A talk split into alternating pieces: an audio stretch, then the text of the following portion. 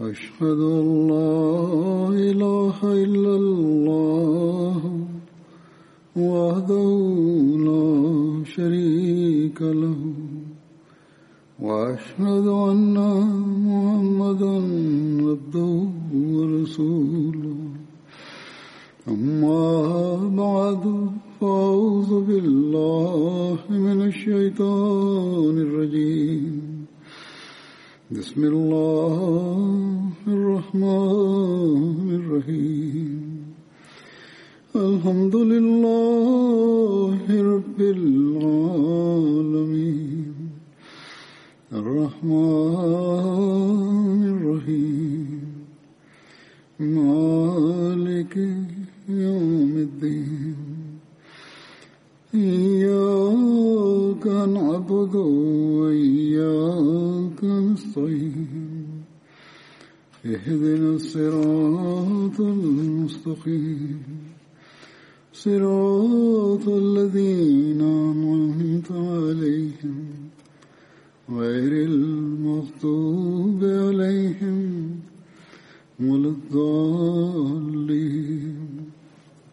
ഇന്ന് ഞാൻ ആദ്യം അനുസ്മരിക്കുന്ന സഹാബിയുടെ പേര് ഹസ്രത്ത് മുവാവിസ് ബിൻ ഹാരിസ് എന്നാകുന്നു ഹസ്രത്ത് മുവാവിസ് അൻസാറിലെ ഹദ്രജ് ഗോത്രക്കാരനായിരുന്നു ഹദ്രജ് മുഹഫിസിന്റെ പിതാവിന്റെ പേര് ഹാരിസ് ബിൻ റഫ എന്നും മാതാവിന്റെ പേര് അഫ്ര ബിൻ ഉബൈദ് എന്നുമാണ്. ഹദ്രത്ത് മഹാസും ഹദ്രത്ത് ഔഫും അദ്ദേഹത്തിന്റെ സഹോദരന്മാരാകുന്നു. ഇവർ മൂന്ന് പേരെയും തങ്ങളുടെ പിതാവിലേക്കും മാതാവിലേക്കും ചേർത്ത് പറയാറുണ്ട്. അതായത് ഇവർ മൂന്ന് പേരും ബനു അഫ്ര എന്നിവരും അറിയപ്പെടുന്നു. ഇബനു ഇസാക്കിൽ നിന്ന് മാത്രമുള്ള ഒരു നിവേദനത്തിൽ പറയുന്നു ഹദ്രത്ത് മുഹാഫിസ് എഴുപത് അൻസാറുകളോടൊപ്പം ബയ്യത്ത് ഉക്ബെ സാനിയിൽ ഭാഗവക്കായിരുന്നു. അതിലത്ത് മുഹാബിദ് ഉമ്മ യസീദ് ഉമ്മ യസീദ് ബിൻ കൈസിനെ വിവാഹം കഴിച്ചു. ഹദ്രത്ത് മുഹാബിദ് ഉമ്മ യസീദ് ബിൻ കൈസിനെ വിവാഹം കഴിച്ചു. വിവാഹത്തിൽ അദ്ദേഹത്തിന് രണ്ട് പെൺകുട്ടികൾ ജനിച്ചു. അവരുടെ പേര് ഹദ്രത്ത് റബേ ബിൻ മുഹാഫിസ് എന്നും ഹദ്രത്ത് ഉമേറ ബിൻ മുഹാഫിസ് എന്നുമായിരുന്നു. ഹദ്രത്ത് മുഹാഫിസിനെ തന്റെ രണ്ട് സഹോദരന്മാരായ ഹദ്രത്ത് മാസ് ഹദ്രത്ത് ഔഫ് എന്നിവരോടൊപ്പം ബദർ യുദ്ധത്തിൽ ഭാഗഭാക്കാകാൻ സൗഭാഗ്യം ലഭിച്ചിരുന്നു. ബദർ യുദ്ധത്തിൽ ഹദ്രത്ത് മുഹവിസും മാസും ഹദ്രത്ത് മുഹവിസും ഔഫും ബനു അഫ്ര അഫ്രയുടെ മക്കൾ എന്നാണ് അറിയപ്പെട്ടിരുന്നത്. അവർക്കും അവർ സ്വതന്ത്രനാക്കിയ അടിമ അബു ഹംറയ്ക്കും കൂടി ആകെ ഒരു ഒട്ടകമേ ഉണ്ടായിരുന്നുള്ളൂ. അതിൽ അവർ ഊഴമനുസരിച്ച് യാത്ര ചെയ്തിരുന്നു. ഈ നിവേദനം നേരത്തെ ഹസരത്ത് മഹാസിന്റെ അനുസ്മരണത്തിൽ വന്നതാണ്. പക്ഷെ ഇവിടെ ഹസരത്ത് മുഹഫിസിന്റെ വിഷയത്തിലും വരേണ്ടത് അനിവാര്യമാണ്. അതുകൊണ്ട് വിവരിക്കുകയാണ്. ഹജറത്ത് അനസിൽ നിന്നുള്ള നിവേദനം റസൂൽ തിരുമേനി സല്ലല്ലാഹു അലൈഹി ബദർ യുദ്ധ ദിവസം പറഞ്ഞു അബൂജഹലിന് എന്ത് സംഭവിച്ചുവെന്ന് ആരാണ് നോക്കുക? ഹസരത്ത് ഇബിന് മസൂദ് പോയി നോക്കി. അയാളെ അഫ്രയുടെ രണ്ട് മക്കളും വാളുകൊണ്ട് എത്രത്തോളം മർദ്ദിച്ചുവെന്നാൽ അയാൾ മരണാസന്നനായി. അതിരത്ത് ഇബിന് മസൂദ് ചോദിച്ചു നിങ്ങൾ അബൂജഹലാണോ? അതിരത്ത് അനസ് വിവരിക്കുന്നു അബ്ദുല്ലാബിന് മസൂദ് അബൂജഹലിന്റെ താടി പിടിച്ചു. അബൂജഹൽ ചോദിച്ചു നിങ്ങൾ ഇതിനേക്കാൾ വലിയ ആളെ വധിച്ചിട്ടുണ്ടോ? അഥവാ ചോദിച്ചു നിങ്ങളുടെ സമുദായം ഇതിനേക്കാൾ വലിയ ആളെ വധിച്ചിട്ടുണ്ടോ ബുഖാരിയുടെ നിവേദനമാണ്. ഇതിന്റെ വ്യാഖ്യാനത്തിൽ അതിരത്ത് സയ്യിദ് സൈനുൽ ആബിദീൻ വലിയുള്ള ഷാ സാബ് വിവരിക്കുന്നു ചില നിവേദനങ്ങൾ പ്രകാരം അഫ്രായുടെ മക്കൾ മുഅവ്വിദും മഹാസുമാണ് അബൂജഹലിനെ മരണത്തിന് സമീപത്തേക്ക് എത്തിച്ചത്.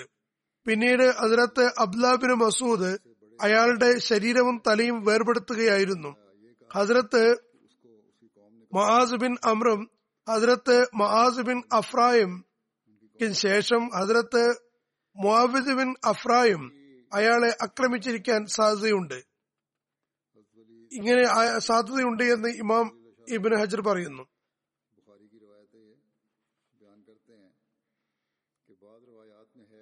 അതിനകത്ത് ഖലീഫത്തുൽ മസീഹ് സാനി റളിയല്ലാഹു താലാൻഹു അബൂജഹലിന്റെ വധത്തെ വിവരിച്ചുകൊണ്ട് പറയുന്നു മനുഷ്യൻ വലിയ സന്തോഷങ്ങൾ നടത്താറുണ്ട്. തനിക്കു വേണ്ടി ഒരു സംഗതി നന്മയാണെന്ന് കരുതുന്നു. എന്നാൽ അതുതന്നെ അയാൾക്ക് നാശത്തിനും ആപത്തിനും ഹേതുവാകാറുണ്ട്. ബദറിന്റെ അവസരത്തിൽ മക്കയിലെ നിഷേധികൾ വരുമ്പോൾ കരുതിയത് ഞങ്ങൾ മുസ്ലിങ്ങളെ കൊന്നൊടുക്കുമെന്നാണ്. അബൂജഹൽ പറഞ്ഞു നമ്മൾ പെരുന്നാൾ ഈദ് ആഘോഷിക്കുന്നതാണ്. നല്ലപോലെ മദ്യം കുടിക്കുന്നതാണ്. മുസ്ലിങ്ങളെ കൊന്നൊടുക്കി പിന്മാറുകയുള്ളൂ എന്ന് അവർ നനച്ചിരുന്നു. എന്നാൽ അവയെ അബൂജഹലിന്റെ അബൂജഹലിനെ മദീനയിലെ രണ്ട് കുട്ടികൾ വകവരുത്തുകയുണ്ടായി. മക്കയിലെ നിഷേധികൾ മദീനക്കാരെ വളരെ മോശമായിട്ടാണ് കരുതിയിരുന്നത്. അയാൾക്ക് അതായത് അബൂജഹലിന് എത്രമാത്രം ദൈന്യത കാണേണ്ടി വന്നുവെന്നാൽ അയാളുടെ അന്ത്യാഭിലാഷം പോലും പൂർത്തിയായില്ല. അറബികളുടെ സമ്പ്രദായം യുദ്ധത്തിൽ നേതാവ് മരണപ്പെടുകയാണെങ്കിൽ അയാളുടെ കഴുത്ത് നീട്ടി മുറിച്ചിരുന്നു. അയാൾ ഒരു നേതാവാണെന്ന് അറിയാൻ വേണ്ടിയായിരുന്നു ഇത്. അബ്ലാബിൻ മസൂദ് അയാളെ കണ്ടപ്പോൾ അയാൾ ഹതാശനായി ചലനമറ്റ് പരിക്കേറ്റ് കിടക്കുകയായിരുന്നു. അയാളോട് ചോദിച്ചു എന്താണ് നിങ്ങളുടെ അവസ്ഥ? അയാൾ പറഞ്ഞു മദീനയിലെ രണ്ട് ആറായി കുട്ടികൾ അതായത് പച്ചക്കറി ഉണ്ടാക്കുന്ന കൃഷിപ്പണി ചെയ്യുന്ന ആളുകളുടെ മക്കളാണ് എന്നെ വധിക്കുന്നത് എന്നതിൽ മാത്രമാണ് എനിക്ക് സങ്കടം.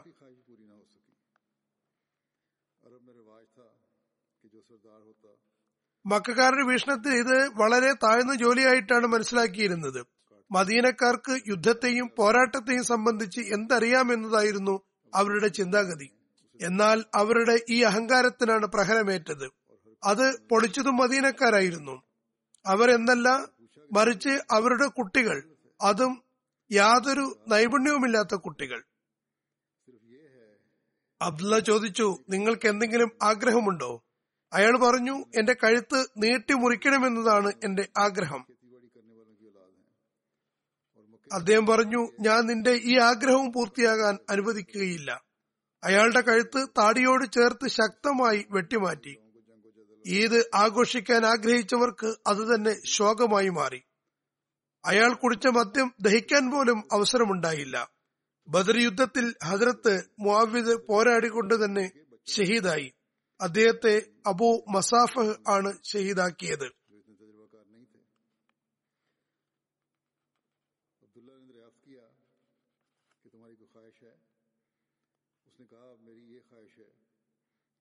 അടുത്തതായി അനുസ്മരിക്കുന്ന സഹാബിയുടെ പേര് ഹസരത്ത് ഉബയ്യബിന് കാബ് എന്നാവുന്നു. ഹസ്രത്ത് ഉബൈ അനുസാറിലെ ഖദറജ് ഗോത്രത്തിലെ ശാഖയായ ബനു മുവിയയിൽ നിന്നുള്ള വ്യക്തിയാണ്. ഹസരത്ത് ഉബൈന്റെ പിതാവിന്റെ പേര് കാബിന് കയസ് എന്നും മാതാവിന്റെ പേര് സുഹേല ബിൻത്ത് അസ്വദ് എന്നുമായിരുന്നു. ഹസരത്ത് ഉബയ്യബിന് കാബിന് രണ്ട് വിളിപ്പേരുണ്ടായിരുന്നു. ഒന്ന് അബു മുൻസർ. ഇത് റസൂദ്ദിൻമേനി സല്ലാ സ്വലമാണ് വെച്ചത്. രണ്ടാമത്തേത് അബു തുഫൈൽ എന്നാണ്. അത് അദ്ദേഹത്തിന്റെ മകൻ തുഫൈൽ കാരണം അതിർത്ത് ഉമർ ആണ് വെച്ചത്. അതിർത്ത് ഉബൈ ഒത്ത ഉയരം അതായത് ഇടത്തരം ഉയരമുള്ള ആളായിരുന്നു. അതിർത്ത് ഉബൈന്റെ താടിയിലും തലയിലും നിറം വെളുത്തതായിരുന്നു. ഹിസാബ് അഥവാ കളർ മുഖേന തന്റെ വാർദ്ധക്യത്തിൽ മാറ്റം വരുത്തിയിരുന്നില്ല. അതായത് മുടിയിലും താടിയിലും കളർ തേച്ചിരുന്നില്ല. അതിർത്ത് ഉബയ്യബിന് കാബ് എഴുപത് പേരോടൊപ്പം ബയ്യത്ത് ഒക്കബ സാനിയിൽ പങ്കെടുത്തിട്ടുണ്ടായിരുന്നു. ഹസരത്ത് ഉബയ്യന് മുസ്ലിം ആകുന്നതിന് മുമ്പേ എഴുതാനും വായിക്കാനും അറിയാമായിരുന്നു. ഇതിനുശേഷം ഹസരത്ത് ഉബയ്യന് തിന്നബി സല്ലാ അലൈസ്ലമിൽ ഇറങ്ങുന്ന വഹി എഴുതാനുള്ള സൗഭാഗ്യം ലഭിച്ചിട്ടുണ്ടായിരുന്നു. തിരുനബി സല്ലാ അലൈവല്ലം ഹസരത്ത് ഉബയ്യും ഹസരത്ത് തൽഹ ബിൻ അബ്ദുല്ലയും തമ്മിൽ സാഹോദര്യം ഉണ്ടാക്കിയിരുന്നു. മറ്റൊരു നിവേദനമനുസരിച്ച് നബി സലല്ലാഹു ഉബയും ഉബയ്യും സയ്യിദ്ബിനു സയ്യിദ് തമ്മിലാണ് സഹോദര്യം ഉണ്ടാക്കിയത്. അതിനകത്ത് ഉബൈബിന് കാബിനെ സംബന്ധിച്ച് പറയുന്നു അള്ളാഹു റസൂൽ തിരുമേനി സല്ലാഹു അലൈവല്ലമിന് നോട് ഉബയ്യന് വിശുദ്ധ ഖുറാൻ പഠിപ്പിക്കാൻ കൽപ്പിച്ചു. നബി അലൈഹി അലൈവല്ലം പറയുന്നു എന്റെ ഉമ്മത്തിലെ ഏറ്റവും വലിയ കാരി ഓത്തുകാരൻ ഉബയ്യ ആകുന്നു. അതുകൊണ്ട് അദ്ദേഹത്തിന് വിശുദ്ധൂറാൻ വളരെയധികം ജ്ഞാനമുണ്ടായിരുന്നുവെന്നും വന്നിട്ടുണ്ട്. ഈ സംബന്ധിച്ച് ഇനിയും നിവേദനങ്ങൾ വരുന്നതാണ്. ഹദരത്ത് മുസ്ലിമോ അള്ളാഹു വിവരിക്കുന്നു നബി സല്ലാ അലിസ്ലം ഉമ്മത്തിലെ കാരിമാർ ഓത്തുകാർ എന്ന് പറഞ്ഞ നാല് പേരിൽ അതിനകത്ത് ഉബയ്യബിന് കാബും ഉൾപ്പെടുന്നു. അതായത് ആർക്കെങ്കിലും വിശുദ്ധ ഖുർആൻ പഠിക്കണമെങ്കിൽ ഇവരിൽ നിന്ന് പഠിക്കുക.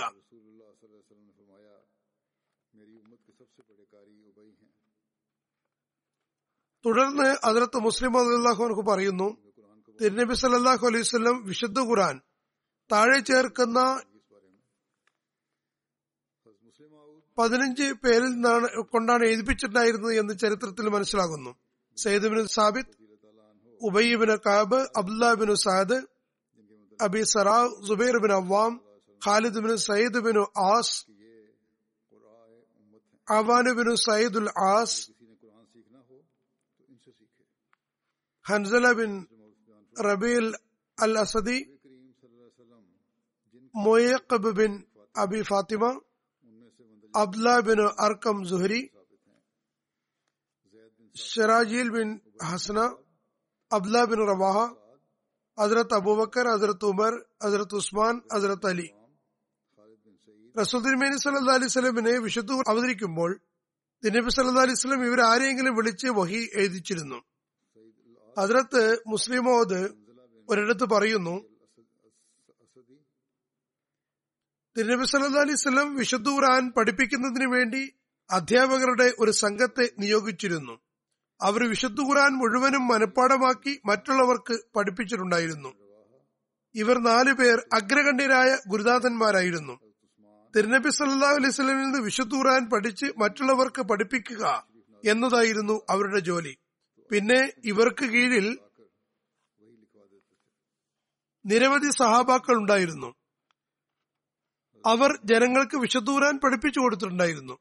അഗ്രഗണ്യരായ അധ്യാപകരുടെ പേരുകൾ ഇപ്രകാരമാണ്.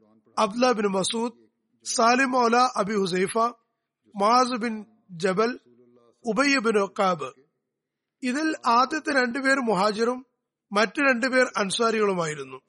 ജോലിയെ സംബന്ധിച്ച് പറയുകയാണെങ്കിൽ അബ്ദുല്ല ബിൻ മസൂദ് ഒരു കൂലിപ്പണിക്കാരനായിരുന്നു സാലിം സ്വതന്ത്രനാക്കപ്പെട്ട അടിമയും. മാസ് ബിൻ ജബലും ഉബയ്യബിന് കാബും മദീനയിലെ നേതാക്കന്മാരായിരുന്നു. എല്ലാ വിഭാഗത്തിൽ നിന്നും അതായത് റസൂല്ലാ സല്ലാ അലൈഹി സ്വലം എല്ലാ വിഭാഗക്കാരെയും പരിഗണിച്ചുകൊണ്ട് കാരി അഥവാ ഓതുന്നവരെ നിശ്ചയിക്കുകയുണ്ടായി.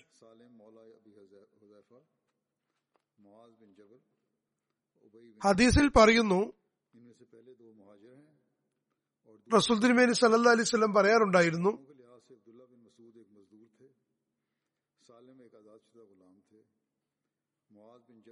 ഹുസുൽ ഖുർആന മിൻ അർബാത്തിൻ അബ്ദുല്ലാബിൻ മസൂദിൻ വസാ സാലിമിൻ വ മാസിബിൻ ജബലിൻ വ ഉബൈബിൻ കാബിൻ. അതായത് വിശുദ്ധൂരൻ പഠിക്കാൻ ആഗ്രഹിക്കുന്നവർ അബ്ദുലാബിൻ മസൂദ് സാലിം മഹാസുബിൻ ജബൽ അതിലത്ത് ഉബൈബിൻ കാബ് എന്നീ നാലു പേരിൽ നിന്ന് വിശുദ്ധൂരാൻ പഠിക്കേണ്ടതാണ്.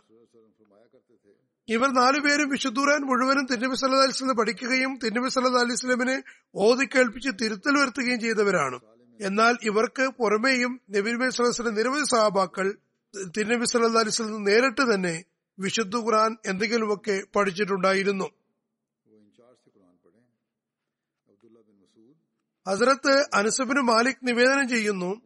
തിരുനബി സല്ലാ അലൈവല്ലം ഹസരത്ത് ഉബയ്യനോട് പറഞ്ഞു ഞാൻ നിങ്ങൾക്ക് ലം യക്കുനല്ലദീന കഫറു മിൻ അഹ്ലിൽ കിതാബി എന്ന സൂറത്ത് പഠിപ്പിച്ചു തരണമെന്ന് അള്ളാഹു എന്നോട് കൽപ്പിച്ചിരിക്കുന്നു.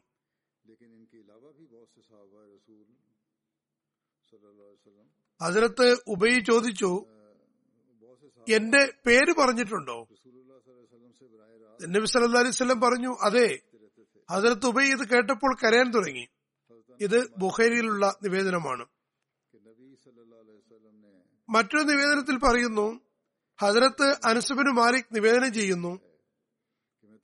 റസൂൽ സല്ലാ അലൈവല്ലം അത് തുബൈബിനെ കാബിനോട് പറഞ്ഞു ഞാൻ നിങ്ങൾക്ക് വിശുദ്ധ ഖുറാൻ പഠിപ്പിക്കണമെന്ന് അള്ളാഹു എന്നോട് കൽപ്പിച്ചിരിക്കുന്നു. ഹസ്രത്ത് ഉബൈ ചോദിച്ചു അള്ളാഹു എന്റെ പേര് പറഞ്ഞിരുന്നുവോ? തിരുനബി സല്ലാ അലൈവലം പറഞ്ഞു അതെ. ഹസ്രത്ത് ഉബൈ പറഞ്ഞു ഇരു ലോകങ്ങളും പരിപാലിക്കുന്നവന്റെ പക്കൽ എന്നെ സംബന്ധിച്ച് പരാമർശമുണ്ടായോ? തിരുനബി സല്ലാ അലൈവലം പറഞ്ഞു അതെ. അത് കേട്ടപ്പോൾ ഉബൈന്റെ കണ്ണുകളിൽ നിന്ന് കണ്ണുനീർ വന്നു.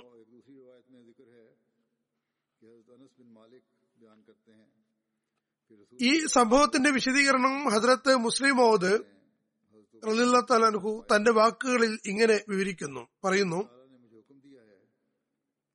അബു ഹയ്യ ബദ്രയിൽ നിന്ന് നിവേദനം ലം യക്കുൻ എന്ന സൂറത്ത് മുഴുവൻ അവതരിച്ചു. അതായത് ഇത് ഒന്നിച്ചാണ് അവതരിച്ചത്. അപ്പോൾ അതിർത്ത് ജിബിരിയിൽ റസൂലിനോട് പറഞ്ഞു സൂറത്ത് ഈ സൂറത്ത് ഉബയ്യബിന് കാബിനെ പഠിപ്പിക്കാൻ അള്ളാഹു കൽപ്പിച്ചിരിക്കുന്നു.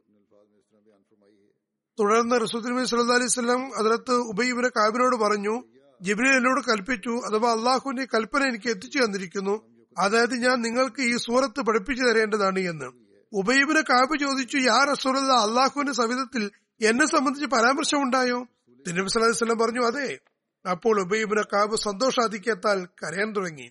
തിരുനബി സല്ലാ അലൈഹി ഒഫാത്തിന് ശേഷം അതിലത്ത് ഉമർ ഫാറൂഖ് ഈ വാചകങ്ങളുടെ സ്മരണയെ പല പ്രാവശ്യം ആവർത്തിച്ച് നിലനിർത്തുകയുണ്ടായി. ഒരിക്കൽ മസ്ജിദ് നബിയുടെ മുമ്പിൽ നിന്ന് പറഞ്ഞു ഏറ്റവും വലിയ കാര്യം ഉപയാകുന്നു സിറിയയിലേക്കുള്ള പ്രസിദ്ധമായ യാത്രയിൽ ഡമസ്കസിന്റെ ഒരു പ്രദേശമായ ജാബിയയിൽ ഹുത്തുമ നൽകുമ്പോൾ പറഞ്ഞു മൻ അറാദ ഖുറാന ഫൽ ഉബയ്യ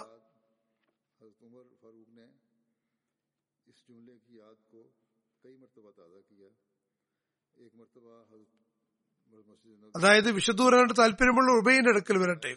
ഹജറത്ത് അനസ് നിവേദനം ചെയ്യുന്നു നാലാളുകൾ തിന്നുവിശ്വസത്തിലെ കാലഘട്ടത്തിൽ വിശുദ്ധൂരൻ മുഴുവനും മനഃപ്പാടമാക്കിയിരുന്നു ഇവരെല്ലാവരും അൻസാരികളായിരുന്നു.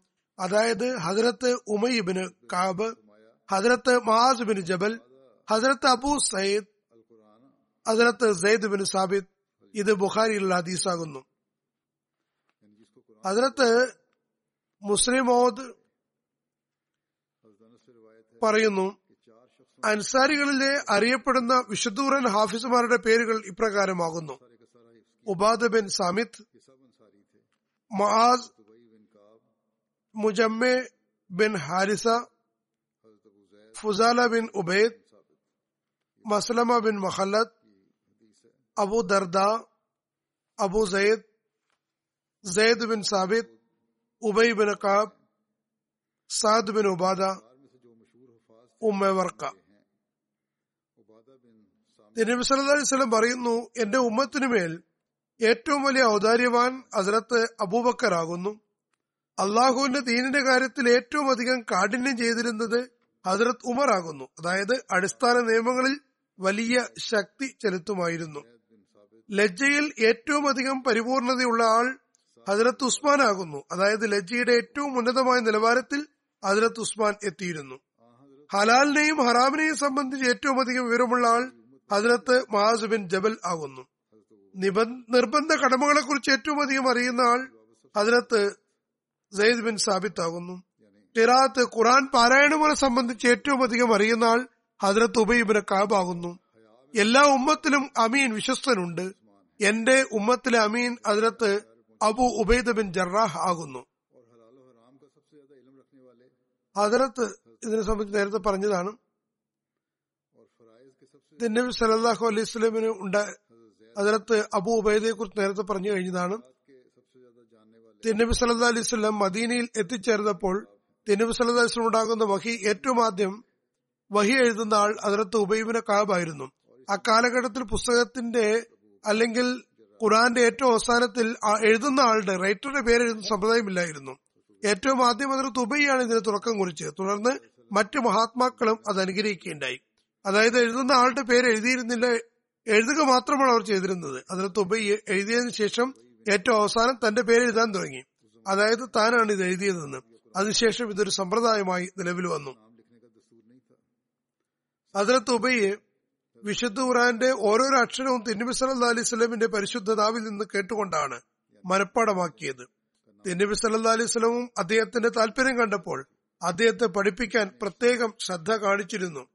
നുബോധത്തിന്റെ മഹത്വം വലിയ വലിയ സഹാബാക്കളെ ചോദ്യങ്ങൾ ഉന്നയിക്കാൻ അനുവദിച്ചിരുന്നില്ല. അഥവാ അതിൽ നിന്ന് തടഞ്ഞിരുന്നു.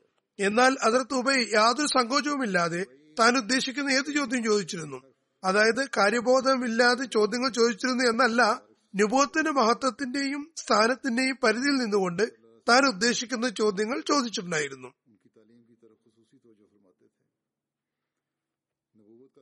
എങ്കിലും അതിൽ വൈക്ലഭ്യം കാണിച്ചിരുന്നില്ല. അദ്ദേഹത്തിന്റെ ഈ താല്പര്യം കണ്ടപ്പോൾ ചിലപ്പോൾ ചോദ്യങ്ങൾ ചോദിച്ചില്ലെങ്കിൽ പോലും തിരുനബി സല്ലു അലൈഹി സ്വയം അതിന് ആരംഭം കുറിച്ചിട്ടുണ്ടായിരുന്നു. ഒരിക്കൽ തിരുനബി സല്ലു അലൈഹി സ്വലം ഫജർ നമസ്കരിപ്പിച്ചു. അതിൽ ഒരായത്ത് മറന്നുപോയി. അതിനകത്ത് ഉബൈ നമസ്കാരത്തിന്റെ ആരംഭത്തിൽ എത്തിച്ചേർന്നിരുന്നില്ല. ഇടയ്ക്കാണ് വന്നത്. നമസ്കാരം അവസാനിപ്പിച്ചപ്പോൾ നബിസ്വലം ജനങ്ങളോട് ചോദിച്ചു ആരെങ്കിലും എന്റെ കിരാത്ത് ഓത്ത് ശ്രദ്ധിച്ചിരുന്നുവോ? എല്ലാവരും നിശബ്ദരായിരുന്നു. തുടർന്ന് ചോദിച്ചു ഉബൈബിനെ കാബുണ്ടോ അപ്പോഴേക്കും ഉബൈ നമസ്കാരം കഴിഞ്ഞിട്ടുണ്ടായിരുന്നു. ഒരുപക്ഷെ രണ്ടാമത്തെ റക്കായത്തിലായിരിക്കും ഇത് പാരായണം ചെയ്തിരിക്കുക. ഈ പിശക് അപ്പോഴായിരിക്കും ഉണ്ടായത്. അതല്ലെങ്കിൽ ആയത്ത് മറന്നതായിരിക്കാം.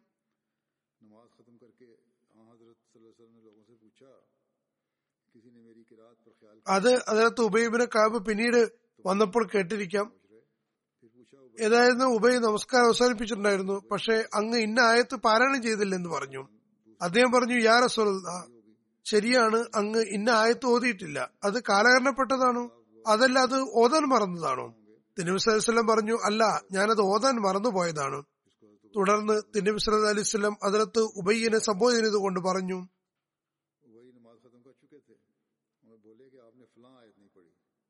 നിങ്ങൾക്കല്ലാതെ മറ്റാർക്കും ഇക്കാര്യം ശ്രദ്ധ പോയിട്ടുണ്ടാകില്ല എന്ന് എനിക്കറിയാമായിരുന്നു.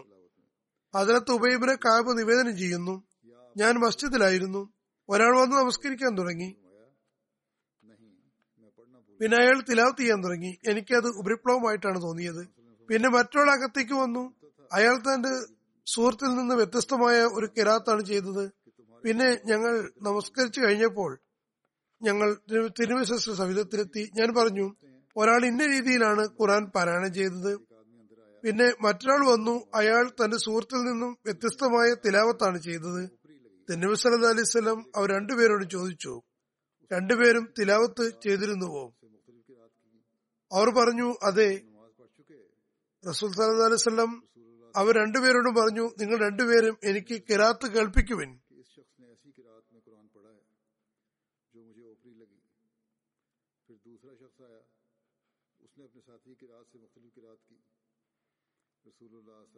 അവർ രണ്ടുപേരും വിശുദ്ധ ഖുർആൻ കിറാത്ത് ഓതി കേൾപ്പിച്ചു.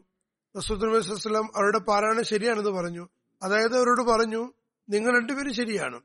തന്റെ നിലപാട് തിരസ്കരിക്കപ്പെട്ടതിനെ പറ്റി അതിനകത്ത് ഉബൈ പറയുന്നു. അയാൾ തെറ്റാണ് പാരായണം ചെയ്തതെന്ന് ഞാനൊരു നിഗമനത്തിലെത്തിയിരുന്നു. എന്നാൽ തിരുവസ്ലാം നിഷേധിക്കുകയും അവർ രണ്ടുപേരും ശരിയാണെന്ന് പറയുകയും ചെയ്തപ്പോൾ ഞാൻ എത്രമാത്രം ലജ്ജിതനായെന്നാൽ ജാഹിലിയ കാലഘട്ടത്തിൽ പോലും അത്രമാത്രം ലജ്ജിതനായിട്ടുണ്ടായിരുന്നില്ല. അന്ന് ലജ്ജിതനായ എത്രയും ജീവിതത്തിൽ എപ്പോഴെങ്കിലും അതിനു മുമ്പ് ലജ്ജിതനായി എനിക്ക് ജാള്യത അനുഭവപ്പെട്ടിട്ടില്ല. നബിസ്വല്ലം എന്റെ അവസ്ഥ കണ്ടപ്പോൾ അതായത് ലജ്ജിതനായതിന്റെ ജാള്യത മുഖത്ത് പ്രകടമായിട്ടുണ്ടാകും. എന്റെ നെഞ്ചിൽ കൈ തട്ടിക്കൊണ്ട് ഞാൻ വിയർത്തു കുളിച്ചിട്ടുണ്ടായിരുന്നു അതായത് ഞാൻ ഭയം കാരണം അള്ളാഹുവിനെ കാണുന്നുണ്ടായിരുന്നു. നബി വസ്ലം എന്നോട് പറഞ്ഞു അല്ലേ ഉബയ്യെ വിശുദ്ധ ഖുറാൻ എന്റെ ഉമ്മത്തിനു വേണ്ടി ഒരു പാരായണ മുറിയിൽ വിശുദ്ധ ഖുറാൻ ഓതാൻ എനിക്ക് സന്ദേശം നൽകപ്പെട്ടിരിക്കുന്നു.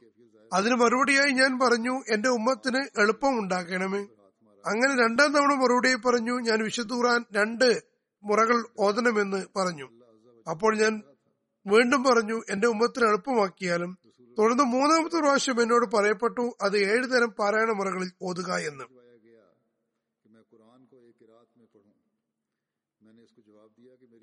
ഓരോ ചോദ്യത്തിനു ശേഷവും മലക്ക് അതായത് ജിബ്രീൽ പറഞ്ഞു ഓരോ കിറാത്തിനു പകരമായി നിനക്ക് ദുവാകൾ അവകാശവും നൽകപ്പെട്ടിരിക്കുന്നു എന്ന്. അള്ളാഹു താങ്കൾക്ക് നൽകിയിരിക്കുന്നു. ആയതിനാൽ അത് താങ്കൾക്ക് എന്നോട് ചോദിക്കാവുന്നതാണ്. ഞാൻ പറഞ്ഞു എന്റെ ഉമ്മത്തിന് പുറത്തു കൊടുക്കണമേ. എന്റെ ഉമ്മത്തിന് പുറത്തു കൊടുക്കണമേ അള്ളാഹുവേ. മൂന്നാമത്തെ ദുവാ അതിർത്ത് ഇബ്രാഹിം അടക്കം എല്ലാ സൃഷ്ടികളും എന്നിലേക്ക് തിരിയുന്ന ദിവസത്തേക്ക് വേണ്ടി ഞാൻ മാറ്റിവെച്ചിരിക്കുകയാണ്. ഹസരത്ത് ഉബയ്യബിന് കാബ് ഖുറാൻ പാരായണ കലയിൽ വളരെയേറെ പ്രാഗൽഭ്യമുണ്ടായിരുന്നു. സ്വയം തിരുവി സല്ലാ അലൈവല്ലം അദ്ദേഹത്തെ കൊണ്ടാണ് വിശുദ്ധ ഖുറാൻ ഓദിച്ചിരുന്നത് എന്നതിൽ നിന്നും അതേപ്പറ്റി ഊഹിക്കാവുന്നതേയുള്ളൂ ഉള്ളൂ. തിരുനബി സല്ലാസ്ലം വഫാത്തായ വർഷം തിരുനബി സല്ലാ സ്വലം അതിർത്ത് ഉബയ്യന് ഖുറാൻ ഓതിക്കേൽപ്പിച്ചിരുന്നു. പറയുന്നു ഉബയ്യന് ഖുറാൻ പാരായണം ചെയ്ത് കേൾപ്പിക്കാൻ ജബ്രീൽ എന്നോട് പറഞ്ഞിരിക്കുന്നു. തിരുനബി സല്ലു അതിർത്ത് ഉബയ്യന് ഖുറാൻ കേൾപ്പിച്ചു.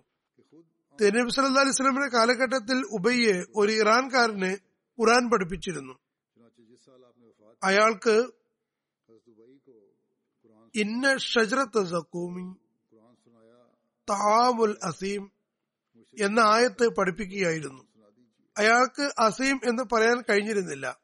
ഇറാനി ഉച്ചാരണത്തിൽ ശരിയായി പറയാൻ കഴിഞ്ഞില്ല. സീൻ എന്ന അക്ഷരം എല്ലാ തവണയും അയാൾ തീം എന്നാണ് പറഞ്ഞിരുന്നത്.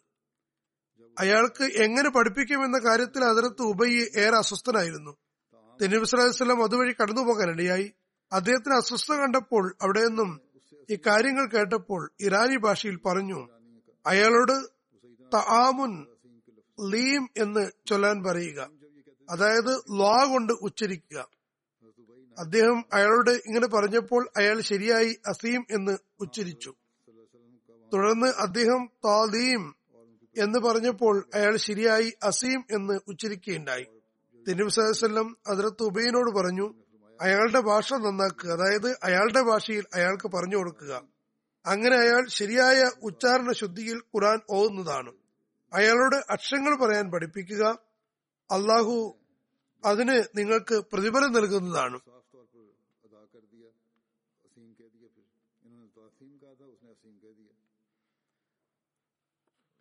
ഒരിക്കൽ റസുദ്ദിൻമേനി സല്ല അലിസ്ലം ജുമാക്ക് ഖുത്തുബ നൽകുകയായിരുന്നു. സൂറ ബറാത്ത് പാരായണം ചെയ്തു. ഈ സൂറത്തിനെ പറ്റി ഹജറത്ത് അബൂ ദർദാക്കും അബൂ സർണനും അറിവുണ്ടായിരുന്നില്ല. ഖുത്തുബയ്ക്കിടയിൽ ഉബയ്യനോട് ആംഗ്യത്തിലൂടെ ഇത് എപ്പോഴാണ് ഇറങ്ങിയതെന്നും താൻ കേട്ടിട്ടില്ലോ എന്ന് ചോദിച്ചു. ഹജറത്ത് ഉബയ്യ നിഷിദ്ധരായിരിക്കാൻ ആംഗ്യം കാണിച്ചു.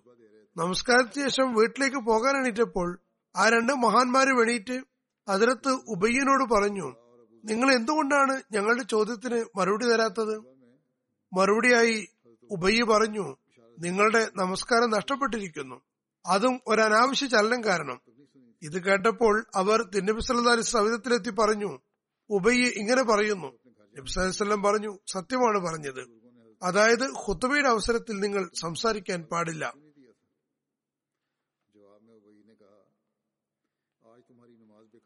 ഹജറത്ത് ഉബൈബിനെ കാബ് നിവേദനം ചെയ്യുന്നു. തിരുവിസ്ലാം പറഞ്ഞു അല്ലയോ അബു മൻസർ നിങ്ങളുടെ കയ്യിലുള്ള അള്ളാഹുവിന്റെ ഗ്രന്ഥത്തിലെ ഏറ്റവും മഹത്തായ ആയത്ത് ഏതാണെന്ന് താങ്കൾക്ക് അറിയുമോ? അതിനകത്ത് ഉബൈ പറയുന്നു ഞാൻ പറഞ്ഞു അള്ളാഹും അവൻ റസൂലും തന്നെയാണ് നന്നായി അറിയുന്നത്. നബി സല്ലാസ്ലം രണ്ടാമതും ചോദിച്ചു അബു മൻസർ നിങ്ങളുടെ പക്കലുള്ള അള്ളാഹുവിന്റെ ഗ്രന്ഥത്തിൽ ഏറ്റവും മഹത്തായ ആയത്ത് ഏതാണെന്ന് നിനക്കറിയാമോ? അദ്ദേഹം പറയുന്നു തിരുവസനെ വേണ്ടി ചോദിച്ചപ്പോൾ ഞാൻ പറഞ്ഞു അള്ളാഹു ലായിലാഹ ഇല്ലാഹു ലാഹിൽ കയ്യും അദ്ദേഹം പറയുന്നു തിരുവസ്ലമിന്റെ നെഞ്ചിൽ കൈതട്ടിക്കൊണ്ട് പറഞ്ഞു അബോമുൻസർ അള്ളാഹുവാണേ അത് തന്നെയാണ്. നിങ്ങൾക്ക് നിങ്ങളുടെ അറിവ് അനുഗ്രഹീതമാകട്ടെ. തിരുവിസ്ലം പറഞ്ഞു ശരിയാണ്. ആ പറഞ്ഞ പരിപാടി തിരുവിസ്ലമിന് ഇഷ്ടമായി. തിരുവസ്ലമിന്റെ പരിശുദ്ധ കാലഘട്ടത്തിൽ ഹജറത്ത് ഉബൈയെ ഹജറത്ത് ഉഫേൽ ബിൻ അമ്ര ദോസിക്ക് വിശുദ്ധൂരൻ പഠിപ്പിച്ചിരുന്നു. അദ്ദേഹം ഒരു വില്ല് അതായത് ഉപഹാരമായി നൽകി. ഹജറത്ത് ഉബൈയെ അതും എടുത്തുകൊണ്ട് തിന്നുവിശ്വാസം സവിധത്തിലെത്തി തിന്നുവിശ്വാസം ചോദിച്ചു ഇത് എവിടെ നിന്നാണ് കൊണ്ടുവന്നത്? അതിർത്ത് ഉബൈ പറഞ്ഞു ഇതൊരു ശിഷ്യൻ തന്ന ഉപഹാരമാണ്. നബിസ്വലം പറഞ്ഞു അത് അയാൾക്ക് തന്നെ തിരിച്ചു കൊടുക്കുക.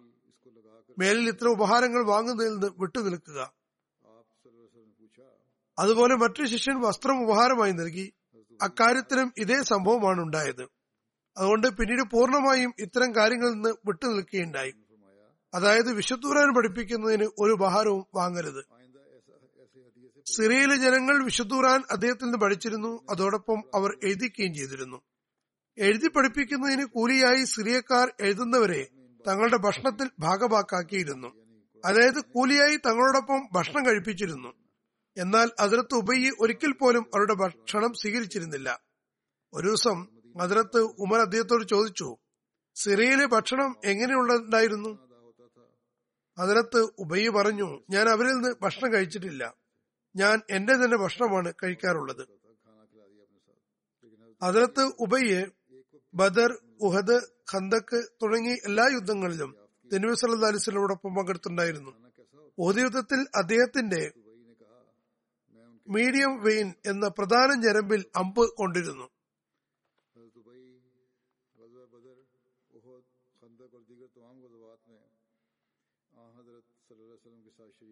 ഇത് തല നെഞ്ചിന്റെ പിൻഭാഗം കൈകാലുകൾ എന്നിവയിലേക്കെല്ലാം രക്തം എത്തിക്കുന്നതാണ് അത് തുടർന്ന് തിരുവനന്തപുരം സല്ലാ അലൈവല്ലം ഒരു വൈദ്യനെ അദ്ദേഹത്തെ ചികിത്സിക്കാൻ പറഞ്ഞേക്കുകയുണ്ടായി അയാൾ ആ ഞരമ്പ് മുറിച്ച് തന്റെ കൈകൊണ്ട് അത് തുന്നിച്ചേർത്തു.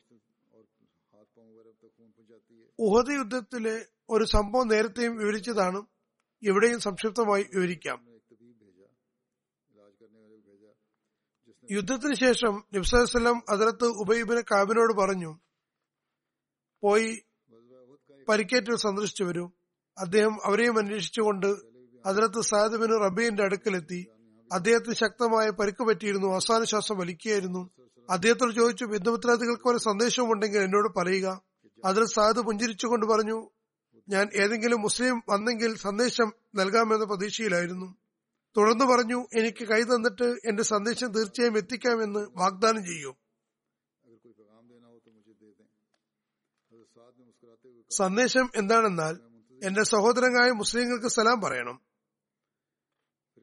എന്റെ ഗോത്രത്തോടും കുടുംബക്കാരോടും പറയുക റസൂർ കരീം സലഹ് അലൈഹി വസ്ലം നമ്മുടെ പക്കൽ അള്ളാഹുവിന്റെ ഏറ്റവും നല്ല അമാനത്ത് അഥവാ സൂക്ഷിപ്പ് മുതലാകുന്നു. ഞങ്ങൾ ഞങ്ങളുടെ ജീവൻ കൊണ്ടാണ് ആ അമാനത്തിന് സംരക്ഷിച്ചു പോകുന്നത്. ഇനി ഞങ്ങൾ പോവുകയാണ്. ഈ അമാനത്ത് നിങ്ങളെ ഏൽപ്പിക്കുന്നു. നിങ്ങൾ ഇതിന്റെ സംരക്ഷണത്തിൽ ദൗർബല്യം കാണിക്കരുത്. ഹിജറ ഒമ്പതിലാണ് ജക്കാത്ത് ഫറദ് അഥവാ നിർബന്ധമാക്കപ്പെട്ടത്. നബി സല്ല അലൈഹി സ്വലം സദക്കുകൾ പിരിക്കാൻ അറേബ്യയിലെ പ്രവിശ്യകളിലേക്ക് പ്രവർത്തകരെ അയച്ചു. ഹസരത്ത് ഉബയ്യെ ബനു ബലി ബനു അഹസർ ബനു സാദ് എന്നിവയിൽ നിന്ന് സദക്ക സ്വീകരിക്കാൻ നിയോഗിതനായി. ഒരിക്കൽ അദത്ത് ഉബയ്യെ ഒരു ഗ്രാമത്തിൽ പോയി അവിടെ ഒരാൾ തന്റെ എല്ലാ മൃഗങ്ങളെയും അദ്ദേഹത്തിന്റെ മുന്നിൽ എത്തിച്ചിട്ട് അതിൽ നിന്ന് ഇഷ്ടമുള്ളതിനെ സക്കാത്ത എടുക്കാൻ പറഞ്ഞു. അതിർത്ത് ഉബൈ ഒട്ടകങ്ങൾക്കിടയിൽ നിന്ന് രണ്ടു വയസ്സുള്ള ഒരു കുട്ടിയെ എടുത്തു. സദക്ക കൊടുക്കുന്ന ആൾ പറഞ്ഞു അത് എടുത്തുകൊണ്ട് എന്താണ് ഗുണം? അത് പാലും തരില്ല യാത്രയ്ക്കും പറ്റില്ല. താങ്കൾ എടുക്കുകയാണെങ്കിൽ ഈ പെൺകുട്ടകത്ത് എടുക്കുക. ഇത് തടിച്ചതുമാണ് ചെറുപ്പവുമാണ്. ഹസരത്ത് ഉബൈ പറഞ്ഞു അതൊരിക്കലും സാധ്യമല്ല. തിന്നബി വസല്ലം ഉദ്ദേശത്തിന് വിരുദ്ധമായി എനിക്ക് ഒന്നും ചെയ്യാൻ സാധ്യമല്ല. അതിനേക്കാൾ നല്ലത് ഇത് തന്നെയാണ്. മദീന എവിടെയെന്ന് അധികം ദൂരമൊന്നുമില്ലല്ലോ. എന്റെ കൂടെ തിന്നുസല സൗദിത്തിലേക്ക് പോകാം. തിന്നുസലം പറയുന്നത് പോലെ ചെയ്യാം. അതിനയാൾ സമ്മതിച്ചു. അങ്ങനെ ഉബയ്യനോടൊപ്പം മദീനയിലെത്തി. തിനുസലമിനോട് എല്ലാ കാര്യങ്ങളും വിവരിച്ചു. തിനുസലം പറഞ്ഞു ഇതാണ് നിങ്ങളുടെ താല്പര്യമെങ്കിൽ വലിയ ഒട്ടകത്തെ തരാനാണ് ആഗ്രഹമെങ്കിൽ അത് തന്നെ തന്നുകൊള്ളുക. അത് സ്വീകരിക്കപ്പെടുന്നതാണ്. അങ്ങനെ ആ വലിയ ഒട്ടകത്തെ തിന്നബിസ്വലിസ് സവിധത്തിൽ കൊടുത്തുകൊണ്ട് അയാൾ തിരിച്ചുപോയി. അതിലത്ത് അബൂബക്കറിന്റെ കാലത്ത് വിശുദ്ധ ഖുറാൻ യഥാക്രമം ക്രോഡീകരിക്കാനുള്ള ജോലികൾ ആരംഭിച്ചു. സഹാബാക്കളുടെ ഒരു സംഘത്തെ ഈ ജോലിക്ക് വേണ്ടി നിയോഗിച്ചിരുന്നു. അതിലത്ത് ഉബയ്യായിരുന്നു ഇവരുടെ മേൽനോട്ടക്കാരൻ.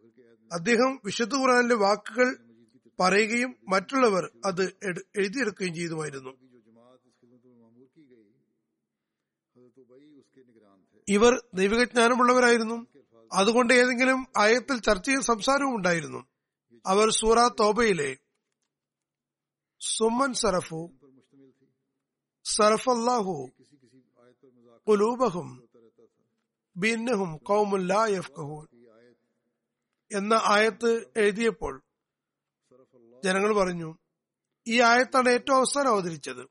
അതിലത്ത് ഉബൈ പറഞ്ഞു അല്ല ഇതിനുശേഷം തിരുവസ്ലം രണ്ടായത്തുകൾ എനിക്ക് പഠിപ്പിച്ചു തന്നിട്ടുണ്ട്. ഇത് അവസാനത്തെ ആയത്തല്ല മറിച്ച് ഇത് അവസാനത്തെ രണ്ട് ആയത്തുകൾക്ക് മുൻപുള്ളതാകുന്നു. ഹജറത്ത് ഉമർ തന്റെ ഖിലാഫത്ത് കാലത്ത് നൂറുകണക്കിന് പ്രയോജനപ്രദമായ കാര്യങ്ങൾ കൂട്ടുകയുണ്ടായി. അതിലൊന്ന് മൈസൂറയുടെ സ്ഥാപനമാണ്. ഇസ്ലാമിൽ അതിർത്ത് ഉമറിന്റെ കാലത്താണ് മൈസൂർ ആരംഭിച്ചത്. ഈ മൈസൂറ അൻസാറുകളുടെയും മുഹാജിറുകളുടെയും കഴിവുറ്റ സഹാബാക്കൾ അടങ്ങിയതായിരുന്നു. അതിൽ ഹദ്രജ് ഗോത്രത്തിൽ നിന്ന് അതിലത്ത് ഉബൈ കാബ് അംഗമായിരുന്നു. ജാബിർ ബിൻ സുബൈർ എന്നയാൾ നിവേദനം ചെയ്യുന്നു.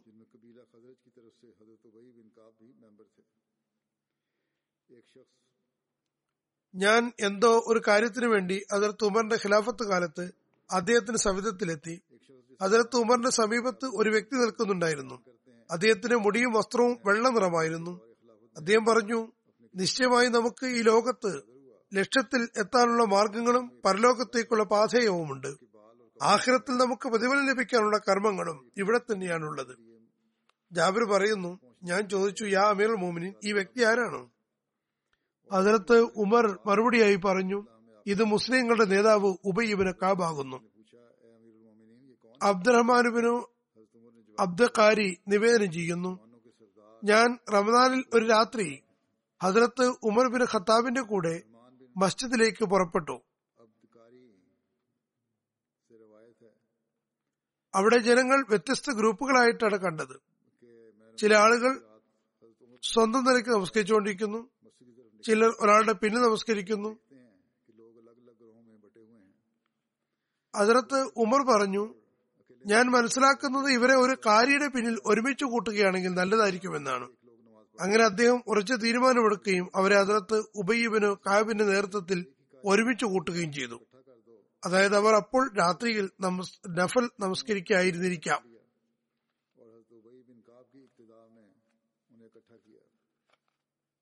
ഹജറത്ത് ഉബൈ തിന്നബി സല്ലാ അലിസ്ലെന്ന് ഹദീസിന്റെ വലിയൊരു ഭാഗം കേട്ട മഹാത്മാക്കളിൽ ഒരാളായിരുന്നു. അതുകൊണ്ട് തന്നെ നിരവധി സഹാബാക്കൾ ഹദീസ് ദർസിൽ അദ്ദേഹത്തിന്റെ ശിഷ്യത്വം സ്വീകരിച്ചിട്ടുണ്ടായിരുന്നു. അതുകൊണ്ട് അദ്ദേഹത്തിന്റെ കൂടെയുണ്ടായിരുന്നവരിൽ അധികവും സഹാബാക്കളായിരുന്നു. സഹാബാക്കളും അദ്ദേഹത്തിൽ നിന്ന് ഹദീസ് കേൾക്കുമായിരുന്നു. ഹസ്രത്ത് ഉമർ ബിൻ ഖത്താബ് ഹസ്രത്ത് അബു അയ്യൂബ് അൻസാരി ഹസ്രത്ത് ഉബാദ് ബിൻ സാമിദ് ഹസ്രത്ത് അബു ഹുറൈറ ഹസ്രത്ത് അബു മൂസ അശ്ശേരി ഹസ്രത്ത് അനസ് ബിൻ മാലിക് ഹസ്രത്ത് അബ്ദുല്ല ബിൻ അബ്ബാസ് ഹസ്രത്ത് സഹൽ ബിൻ സാദ് ഹസ്രത്ത് ദുൽമാൻ ബിൻ സ- സർദിയ തുടങ്ങിയവരെല്ലാം അതിർത്ത് ഉബയിൽ നിന്ന് ഹദീസ് വിജ്ഞാനം പ്രയോജനപ്പെടുത്തിയവരാണ്. അതിർത്ത് കൈസ് ബിൻ ഉബാദ മദീനയിൽ സാബാക്കളെ കാണാൻ വന്നു. അദ്ദേഹം പറയുന്നു ഞാൻ അതിർത്ത് ഉബൈബിനെ കാബിനേക്കാളും വലുതായി ആരെയും കണ്ടിട്ടില്ല. നമസ്കാര സമയമായി ജനങ്ങൾ ഒരുമിച്ചുകൂടി ഹസരത്ത് ഉമറും വന്നിരുന്നു. ആർക്കോ എന്തിനെ സംബന്ധിച്ച് മനസ്സിലാക്കി കൊടുക്കാനുണ്ടായിരുന്നു.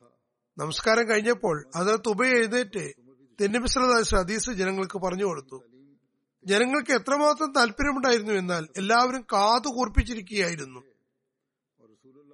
അതിനകത്ത് ഉബൈന്റെ ഈ മഹിതസ്ഥാനം കയസിനെ വല്ലാതെ സ്വാധീനിക്കുകയുണ്ടായി. ഹസ്രത്ത് ഉമറിന്റെ അടുക്കൽ ഒരു സ്ത്രീ വന്നു പറഞ്ഞു എന്റെ ഭർത്താവ് മരണപ്പെട്ടിരിക്കുന്നു. ഞാൻ ഗർഭിണിയാണ്. വിശുദ്ധ ഖുറാന്റെ വീക്ഷണത്തിൽ കാര്യങ്ങൾ സ്ഥാപിക്കാനും ഫിക്കെ വിഷയങ്ങൾ നിർദ്ധാരണം ചെയ്യാനും അദ്ദേഹത്തിന് കഴിഞ്ഞിട്ടുണ്ടായിരുന്നു.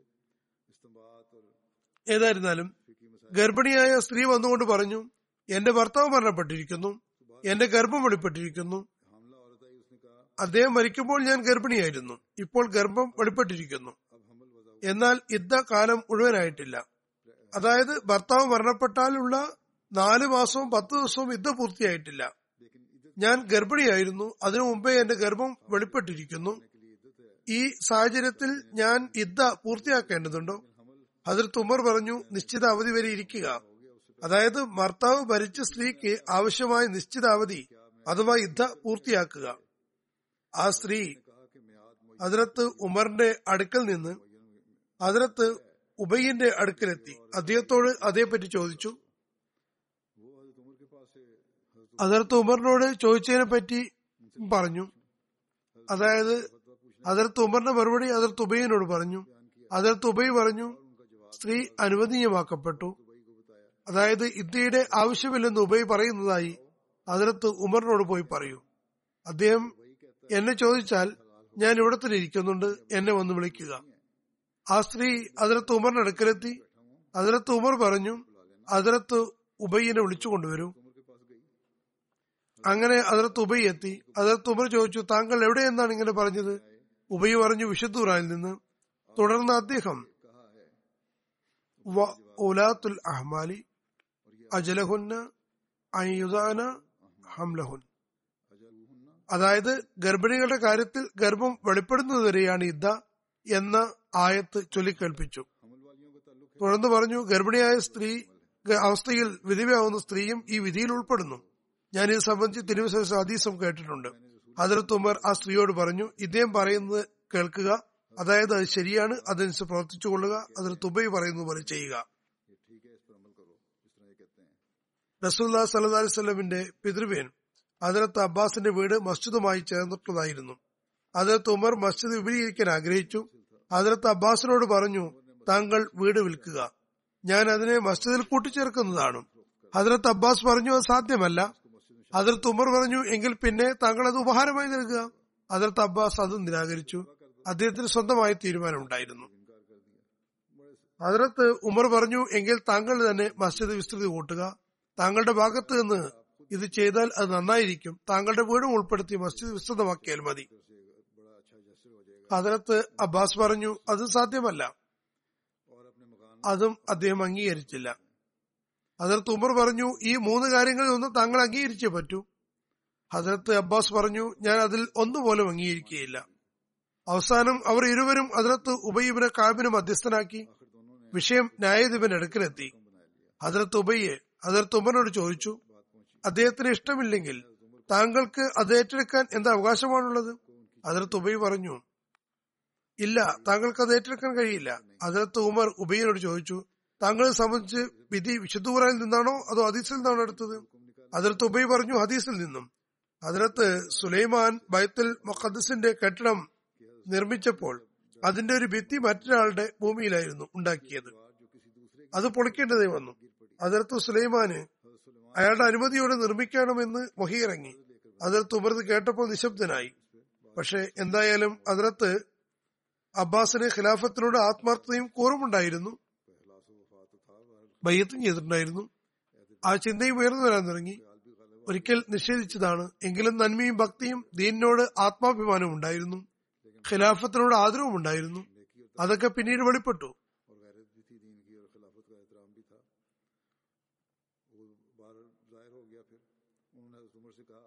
ശരിയെന്ന് പറഞ്ഞ് നിശബ്ദനായപ്പോൾ അതിർത്ത് ഉമറിനോട് അദ്ദേഹം പറഞ്ഞു ശരി എന്റെ വീട് മസ്ജിദുമായി കൂട്ടിച്ചേർക്കാം.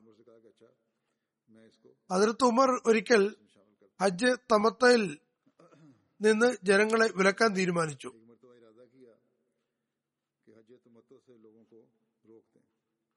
അജ്ജ് തവത്തവും മൂന്ന് തരത്തിലുള്ള അജ്ജുണ്ട് അജയ് തമത്ത് എന്താണെന്ന് പല യുവാക്കൾക്കും ഒരുപക്ഷെ അറിയില്ലായിരിക്കാം. അതായത് ഉമ്രയ്ക്ക് വേണ്ടി ഇഹ്റാം കെട്ടി മക്കയിലെത്തുക ആദ്യം ഉമ്ര നിർവഹിക്കുക പിന്നെ ഇഹ്റാം അഴിക്കുക. തുടർന്ന് സുൽഹജ്ജ എട്ടാം തീയതി പുതിയ ഇഹ്റാം കെട്ടി ഹജ്ജ് ചെയ്യുന്നു. ഇതാണ് ഹജ്ജ് തമത്ത് പൊതുവിൽ ചെയ്യപ്പെടുന്ന ഹജ്ജാണ് ഹജ്ജ് മുഫ്രദ്. കെറാനിൽ ഉമറയും ഹജ്ജും ഒരേ ഹെറാമിൽ തന്നെ അനുഷ്ഠിക്കുന്നു. ഏതായിരുന്നാലും അതിർത്ത് ഉമർ ഹജ്ജ് തമത്ത് ചെയ്യുന്നെന്ന് വിലക്കി ഹജറത്ത് ഉബൈ പറഞ്ഞു താങ്കൾക്ക് ഇത് വിലക്കാനുള്ള ഒരു അധികാരവുമില്ല വീണ്ടും അത് വിലക്കാൻ ആഗ്രഹിച്ചു. വീണ്ടും അതിർത്ത് ഉമറിനെ അതിൽ നിന്ന് പിന്തിരിപ്പിച്ചു. അത് ശരിയല്ലെന്ന് പറഞ്ഞു.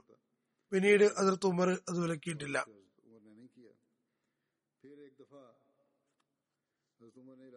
ഒരിക്കൽ ഹജറത്ത് ഉമർ കൂഫയിൽ നിന്ന് മൂന്ന് മൈൽ ദൂരെ നജിദ് പ്രദേശത്തുള്ള പട്ടണമായ കീറയിലെ വസ്ത്രം ധരിക്കുന്നത് വിലക്കാൻ ആഗ്രഹിച്ചു.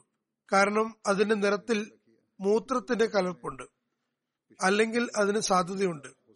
അതായത് അതിന്റെ നിറമുണ്ടാക്കാൻ ഏതോ മൃഗത്തിന് മൂത്രം ചേർക്കാറുണ്ട് അത്രേ ഏതായാലും അതിനകത്ത് ഉബൈ പറഞ്ഞു ഇതിനും താങ്കൾക്ക് അധികാരമില്ല. കാരണം തിരുവിസലം സ്വയവും ഈ നിറത്തിലുള്ള വസ്ത്രം ധരിച്ചിരുന്നു അവിടെയുള്ള വസ്ത്രം ധരിച്ചിട്ടുണ്ടായിരുന്നു. ഞങ്ങളും ധരിച്ചിട്ടുണ്ട്. തിന്നബ്സ്ലാമിന്റെ കാലത്തൊന്നും ആക്ഷേപം ഉണ്ടായിട്ടില്ല. ആയതിനാൽ അതിർത്ത് ഉമർ നിശബ്ദത പാലിച്ചു. അദ്ദേഹം പറഞ്ഞു ശരിയാണ് താങ്കൾ ശരിയാണ് പറയുന്നത്. അതിർത്ത് ഉമറിന്റെ ഖിലാഫത്ത് കാലത്ത് ഒരു തോട്ടത്തെ സംബന്ധിച്ച് ഹസരത്ത് ഉമറും ഹസരത്ത് അബ്ദുല്ല ഉബയ്യനും ഇടയിൽ അഭിപ്രായ വ്യത്യാസമുണ്ടായി. ഹസരത്ത് ഉബയ്യെ കരഞ്ഞുകൊണ്ട് പറഞ്ഞു താങ്കളുടെ ഭരണകാലത്ത് ഇങ്ങനെയുള്ള കാര്യങ്ങളാണോ? ഹസരത്ത് ഉമർ പറഞ്ഞു എന്റെ ഉദ്ദേശം അതൊന്നുമല്ല. താങ്കൾ ആഗ്രഹിക്കുന്ന ഏത് മുസ്ലിമിനെ കൊണ്ടും തീരുമാനം ഉണ്ടാക്കാവുന്നതാണ്. എനിക്ക് താങ്കൾക്കുമിടയിലാണ് ഭിന്നത. അതുകൊണ്ട് ഞാൻ കൽപ്പനയൊന്നും തരുന്നില്ല. നിങ്ങൾക്ക് തീർപ്പ് കൽപ്പിക്കാവുന്നതാണ്. കാരണം ഞാൻ ശരിയായ നിലപാടിലാണെന്ന് ഞാൻ കരുതുന്നു. അപ്പോൾ ഉബയ്യബിന് സയ്യിദ് ഉബയ്യ് സയ്യിദ്ബിന് സാബിത്തിന്റെ അവിടെ തീർപ്പ് കൽപ്പിക്കാമെന്ന് പറഞ്ഞു. അതിർത്ത് ഉമർ സംഭവിച്ചു അതിലത്ത് സെയ്ദിന് മുന്നിൽ കേസ് വന്നു. ഇസ്ലാമിന്റെ ഖലീഫ അതിർത്ത് ഉമർ ഒരു കക്ഷി എന്ന നിലയ്ക്ക് അതിർത്ത് സെയ്ദ് സാബിത്തിന്റെ സഭയിൽ ഹാജരായി. അതിരത്ത് ഉമറിന് ഉബൈന്റെ ഭാഗത്തോട് എതിർപ്പുണ്ടായിരുന്നു. അതിർത്ത് ഉമർ അദ്ദേഹത്തോട് പറഞ്ഞു താങ്കൾക്ക് ഓർമ്മയില്ല ഒന്ന് ചിന്തിച്ചു നോക്കൂ. അതിർത്ത് ഉബൈ കുറച്ചു നേരം ആലോചിച്ചതിന് ശേഷം പറഞ്ഞു എനിക്കൊന്നും ഓർമ്മയില്ല. അപ്പോൾ അതിർത്ത് ഉമർ തന്നെ എല്ലാ സംഭവവും വിവരിച്ചുകൊണ്ട് ഇന്ന കാര്യം ഇന്ന വിധത്തിലാണ് ഉണ്ടായതെന്നെല്ലാം പറഞ്ഞു. അതിർത്ത് സെയ്ദ് അതിർത്ത് ഉബൈനോട് ചോദിച്ചു താങ്കൾ ആവശ്യപ്പെടുന്ന കാര്യത്തിന് താങ്കളുടെ പക്കൽ എന്ത് തെളിവാണുള്ളത്? അദ്ദേഹം പറഞ്ഞു ഒന്നുമില്ല ഒരു തെളിവുമില്ല താങ്കൾ അമീർ മോമിനോട് സത്യം ചെയ്യാൻ പറയുക ഇവിടെ സത്യം ചെയ്തിരിക്കാൻ എന്നാണ് എഴുതിയിട്ടുള്ളത് സത്യം ചെയ്യാൻ എന്നാണ് വേണ്ടത് कसम न लीजिए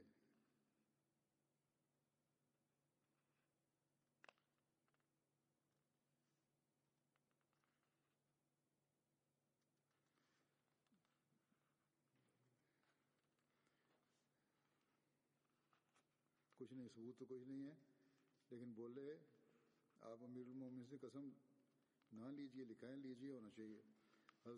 അതിർത്ത് ഉമർ പറഞ്ഞു ഞാൻ സത്യം ചെയ്യണമെങ്കിൽ സത്യം ചെയ്യാനോ വേണ്ടയോ എന്ന കാര്യത്തിലും എനിക്ക് താമസമൊന്നുമില്ല. ഏതായിരുന്നാലും അതിൽ പിന്നീട് തീരുമാനമുണ്ടായി. അതിനകത്ത് ഉസ്മാൻ ബിൻ അഫാൻ വിശുദ്ധ ഖുറാൻ കൊടികരിക്കുന്നതിന് കുറേശികളുടെയും അൻസാറുകളുടെയും പന്ത്രണ്ട് ആളുകളെ തിരഞ്ഞെടുത്തു. അതിൽ ഹദരത്ത് ഉബയ്യബിന് കാവും ഹദരത്ത് സെയ്ദുബിന് സാബിത്തും ഉണ്ടായിരുന്നു. അതിർത്ത് ഉസ്മാന്റെ കാലത്ത് വിശുദ്ധ ഖുറാനിൽ ഉച്ചാരണ വൈജാത്യം എല്ലാ സ്ഥലങ്ങളിലും സർവസാധാരണമായിട്ടുണ്ടായിരുന്നു. അതുകൊണ്ട് അദ്ദേഹം ഈ വ്യത്യാസം ഇല്ലാതാക്കാൻ ആഗ്രഹിച്ചു.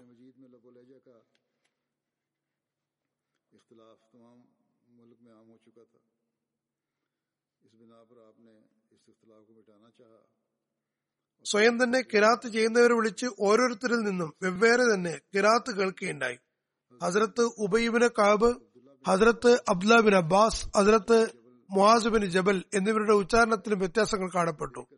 ഹസ്രത്ത് ഉസ്മാൻ പറഞ്ഞു എല്ലാ മുസ്ലിങ്ങൾക്കും വിശുദ്ധ ഖുറാന്റെ ഒരൊറ്റ ഉച്ചാരണമാക്കാൻ ഞാൻ ആഗ്രഹിക്കുന്നു. കുറേശികളിലും അൻസാറുകളിലും പന്ത്രണ്ട് പേർക്ക് ഖുറാന്റെ കാര്യത്തിൽ ലബ്ധ ലബ്ധപ്രശ്നരായിരുന്നു. ഹജറത്ത് ഉസ്മാൻ ഈ പ്രധാനപ്പെട്ട ഉത്തരവാദിത്വം അവരെ ഏൽപ്പിച്ചു. ഹജറത്ത് ഉബൈബിനെ കാബിനെ അവരുടെ നേതാവായി നിശ്ചയിച്ചു. അദ്ദേഹം അതായത് ഹജറത്ത് ഉബയ്യ് വിശുദ്ധ ഖുറാന്റെ വാക്കുകൾ പറയുകയും അതിർത്ത് സെയ്ദ് അത് എഴുതുകയും ചെയ്തിരുന്നു. ഇന്നുള്ള സർവ വിശുദ്ധ ഖുറാനും അതിർത്ത് ഉബൈബിന് കാവിന്റെ കിറാത്ത് പാരായണമുറ അനുസരിച്ചുള്ളവയാകുന്നു. ഉത്തയ്യബിനു സുമ്ര പറയുന്നു ഞാൻ ഉബയ്യനോ ബിന് കാബിനോട് പറഞ്ഞു നിങ്ങൾ റസൂല്ലാസ്ലം സഹാബാക്കളാകുന്നു ഞങ്ങൾ വിദൂര സ്ഥലങ്ങളിൽ നിന്ന് എന്തെങ്കിലും അറിയാനും നിങ്ങളിൽ എന്തെങ്കിലും സംഭവങ്ങൾ കേൾക്കാനും നിങ്ങളിൽ നിന്ന് എന്തെങ്കിലും സംഭവങ്ങൾ കേൾക്കാനും ഞങ്ങളെ എന്തെങ്കിലും പഠിപ്പിക്കണമെന്നുമുള്ള ആഗ്രഹത്തിലാണ് വരുന്നത്. പക്ഷേ നിങ്ങൾ ഞങ്ങളുടെ കാര്യത്തിൽ നിസ്സാരമായി ഗണിക്കുന്നു അതായത് ഞങ്ങൾക്ക് നിങ്ങളുടെ മുന്നിൽ യാതൊരു വിലയുമില്ല ഒരു പരിഗണനയുമില്ല. അത് കേട്ടപ്പോൾ ഉബൈബിൻ കാബ് പറഞ്ഞു അള്ളാഹുവിന് സത്യം ഞാൻ അടുത്ത ജുമാവിന് ജീവിച്ചിരിക്കുകയാണെങ്കിൽ അന്ന് ഞാനൊരു കാര്യം പറയാം. അതിനുശേഷം നിങ്ങൾ എന്നെ ജീവിക്കാൻ അനുവദിക്കോ വധിക്കോ എന്ത് ചെയ്താലും എനിക്ക് പ്രശ്നമില്ല. അങ്ങനെ ജുബാ ദിവസം എത്തി. ആഗതൻ പറയുന്നു ഞാൻ മദീനയിൽ എത്തിയപ്പോൾ കാണുന്നത് ജനങ്ങൾ വഴികളിലൂടെ കൂട്ടം കൂട്ടമായി പോകുന്നതാണ്. ഞാൻ ചോദിച്ചു ജനങ്ങൾക്ക് ഇന്ന് എന്തു പറ്റി? ഒരാൾ പറഞ്ഞു നിങ്ങൾ ഈ നാട്ടുകാരനല്ല അല്ലേ? ഞാൻ പറഞ്ഞു അല്ല. അപ്പോൾ അയാൾ പറഞ്ഞു ഇന്ന് മുസ്ലിങ്ങളുടെ നേതാവ് ഉബൈബിന് കാബ് മരണപ്പെട്ടിരിക്കുന്നു. ആഗതൻ പറയുന്നു ഞാൻ പറഞ്ഞു അള്ളാഹുവാണേ അള്ളാഹു ഉബൈബിന് കാബിന്റേതിനെ പോലെ ആരുടെയെങ്കിലും കാര്യം അതായത് രഹസ്യം മറച്ചു വെച്ച് സത്താരി ചെയ്തത് ഞാൻ കണ്ടിട്ടില്ല. അതായത് ഞാൻ അത് പറഞ്ഞാൽ നിങ്ങൾ എന്നോട് എന്ത് ചെയ്യുമെന്ന് എനിക്കറിയില്ല എന്നാണ് അദ്ദേഹം ആഗതനോട് പറഞ്ഞിട്ടുണ്ടാകുക നിവേദകന്റെ വിഷയം അത് തന്നെയായിരുന്നു തോന്നുന്നു. ഏതായിരുന്നാലും അള്ളാഹു അത് വെളിപ്പെടുത്തുന്നതിൽ നിന്ന് അതിലത്ത് ഉബയ്യൻ രക്ഷിച്ചു. കാരണം അദ്ദേഹം അത് സന്തോഷപൂർവം പറയാൻ ആഗ്രഹിച്ചിരുന്നില്ല. ഇനി ആ വാചകം കൊണ്ട് എന്താണ് ഉദ്ദേശിച്ചത് എന്ന് അള്ളാഹുന് മാത്രമേ അറിയൂ. ഏതായിരുന്നാലും ആഗതൻ അദ്ദേഹത്തിന്റെ വാക്കുകൾ കേട്ടപ്പോൾ പറഞ്ഞു ഇന്ന് ഈ വ്യക്തിയുടെ അതായത് ഉപയുവിനെ കാബിൻ രഹസ്യം മറച്ചുവെക്കപ്പെട്ടതുപോലെ മറ്റാരുടെ രഹസ്യം മറച്ചുവെക്കപ്പെട്ടത് ഞാൻ കണ്ടിട്ടില്ല. അതിനകത്ത് ഉബൈബിനെ കാബ് പറയുന്നു ഞാൻ എട്ട് രാത്രി കൊണ്ട് വിശുദ്ധൂരാൻ മുഴുവൻ ഓതി തീർക്കുമായിരുന്നു അതിനകത്ത് ഉബയ്യന് റസൂദ്ദീമേനി സല്ലാസ്ലോട് സ്നേഹവും അനുഭവമായിരുന്നു തിരുനബി സല്ലാ മസ്ജിദ് നബുവിയിലെ ഈന്തപ്പനിയുടെ തടി കൊണ്ടുള്ള തൂണുകൾക്കിടയിൽ നിന്നുകൊണ്ടാണ് ഹുത്തുബ നൽകിയിരുന്നത്. പിന്നീട് തിരുവസ്ലമിന് വേണ്ടി മെമ്പർ ഉണ്ടാക്കിയപ്പോൾ അതിൽ നിന്നുകൊണ്ട് ഹുത്തുബ നൽകി തുടങ്ങി. അപ്പോൾ ഈ തൂണുകളിൽ നിന്ന് കരയുന്ന ശബ്ദം വരാൻ തുടങ്ങി. അത് മസ്ജിദിൽ ഉണ്ടായിരുന്ന എല്ലാവരും കേട്ടിരുന്നു തിരുവസ്ലം ആ തൂണിന്റെ അടുത്ത് വരികയും തന്റെ കൈ കൊണ്ട് ആ കൈ അതിൽ വെക്കുകയും അതിനെ തന്റെ നെഞ്ചോട് ചേർത്ത് പിടിക്കുകയും ചെയ്തു. അപ്പോൾ ആ തടി പിഞ്ചുകുട്ടിയെ പോലെ കരയാൻ തുടങ്ങി. അത് നിശബ്ദമാക്കുകയും അങ്ങനെ സമാധാനമായി ശബ്ദം വരുന്നത് നിലയ്ക്കുകയും ചെയ്തു. പിന്നെ മസ്ജിദ് പൊളിച്ച് മാറ്റങ്ങൾ വരുത്തിയപ്പോൾ അതിനകത്ത് ഉബയ്യബിന് കാബ് ആ തടി ഏറ്റെടുക്കുകയുണ്ടായി. അതിൽ തിരുവസരം ചാരി നിന്നിരുന്നു എന്ന ഒറ്റ കാരണം കൊണ്ടാണ് അത് വീട്ടിലേക്ക് കൊണ്ടുപോയത്. പിന്നെ അത് പഴകുകയും അത് ചിതലരിച്ച് പൊടിയുകയും ചെയ്തു. എങ്കിലും അതിനുള്ള സ്നേഹം കാരണം അത് അദ്ദേഹം തന്റെ പക്കൽ സൂക്ഷിച്ചു. ഇത് മുസ്നദ് അഹമ്മദ് ബിൻ ഹംബലിലെ നിവേദനമാണ്. ഇതിൽ കുറച്ചു ഭാഗം ബുഹാരിയിലും ഉണ്ട്.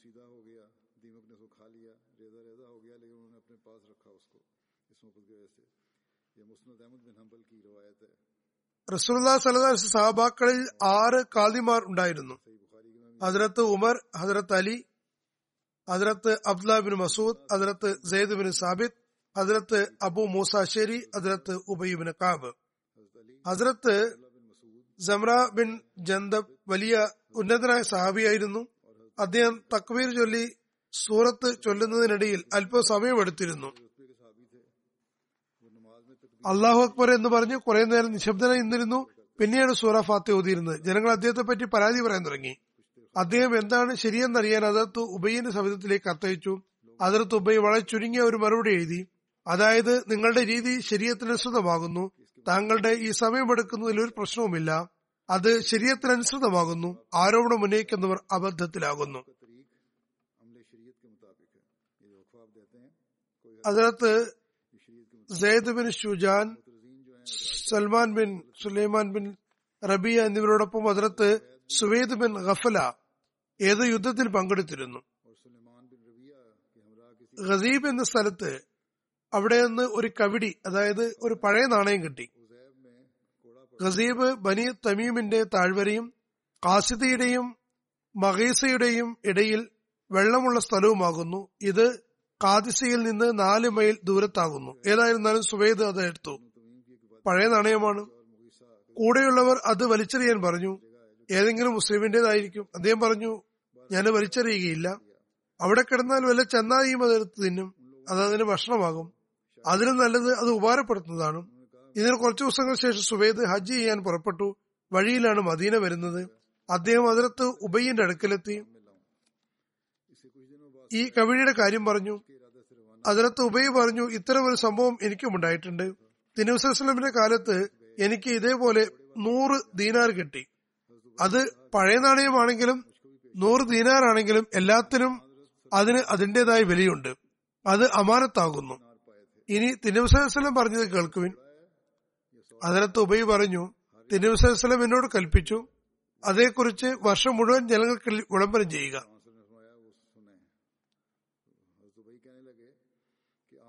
വർഷം കഴിഞ്ഞപ്പോൾ പറഞ്ഞു രൂപയുടെ എണ്ണവും അടയാളവും ഓർത്തു വയ്ക്കുക. ഒരു വർഷം ഇനി കാത്തിരിക്കുക. ആരെങ്കിലും തെളിവനുസരിച്ച് അന്വേഷിച്ചെത്തിയാൽ അത് അയാൾക്ക് കൊടുക്കുക. ഇല്ലെങ്കിൽ അത് നിങ്ങളുടേതായി കഴിഞ്ഞു. അതായത് ഏതെങ്കിലും കളഞ്ഞു കിട്ടിയാൽ ഒരു വർഷം വിളംബരപ്പെടുത്തുക. ഒരു വർഷം അതിന്റെ അടയാളം ഓർമ്മ വയ്ക്കുക. ആരും ചോദിച്ചതില്ലെങ്കിൽ അത് സ്വന്തമാക്കാവുന്നതാണ്. ഒരാൾ മസ്ജിദിൽ നഷ്ടപ്പെട്ട ഏതോ സാധനത്തെപ്പറ്റി ബഹളമുണ്ടാക്കി എന്റെ ഇന്ന സാധനം നഷ്ടപ്പെട്ടു എന്ന് പറഞ്ഞ് വിളംബരപ്പെടുത്തുകയായിരുന്നു. അതിലത്ത് ഉബൈ അത് കണ്ടപ്പോൾ ദേഷ്യപ്പെട്ടു. അയാൾ പറഞ്ഞു ഞാൻ മസ്ജിദിൽ അശ്ലീലമൊന്നും പറഞ്ഞില്ലല്ലോ. അദ്ദേഹം പറഞ്ഞു ശരി തന്നെ പക്ഷേ ഇതും മസ്ജിദിന്റെ മര്യാദകൾക്ക് വിരുദ്ധമാകുന്നു. അതായത് ഇവിടെ ഭൗതിക സാധനങ്ങൾ സംബന്ധിച്ച് വിളംബരം പാടില്ല.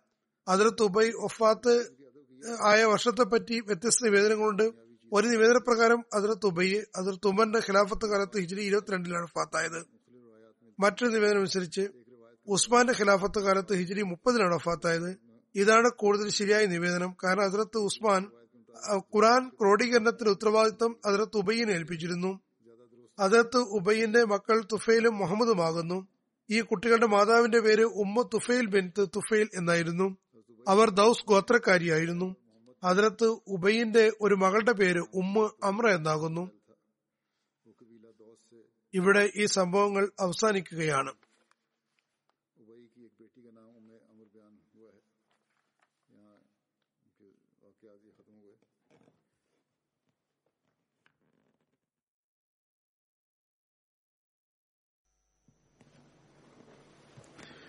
الحمد لله الحمد لله نحمده ونستعينه ونستغفره ونؤمن به ونتوكل عليه ونعوذ بالله من شرور أنفسنا ومن سيئات أعمالنا. من يهده الله فلا مضل له ومن يضلل فلا هادي له. ونشهد أن لا إله إلا الله.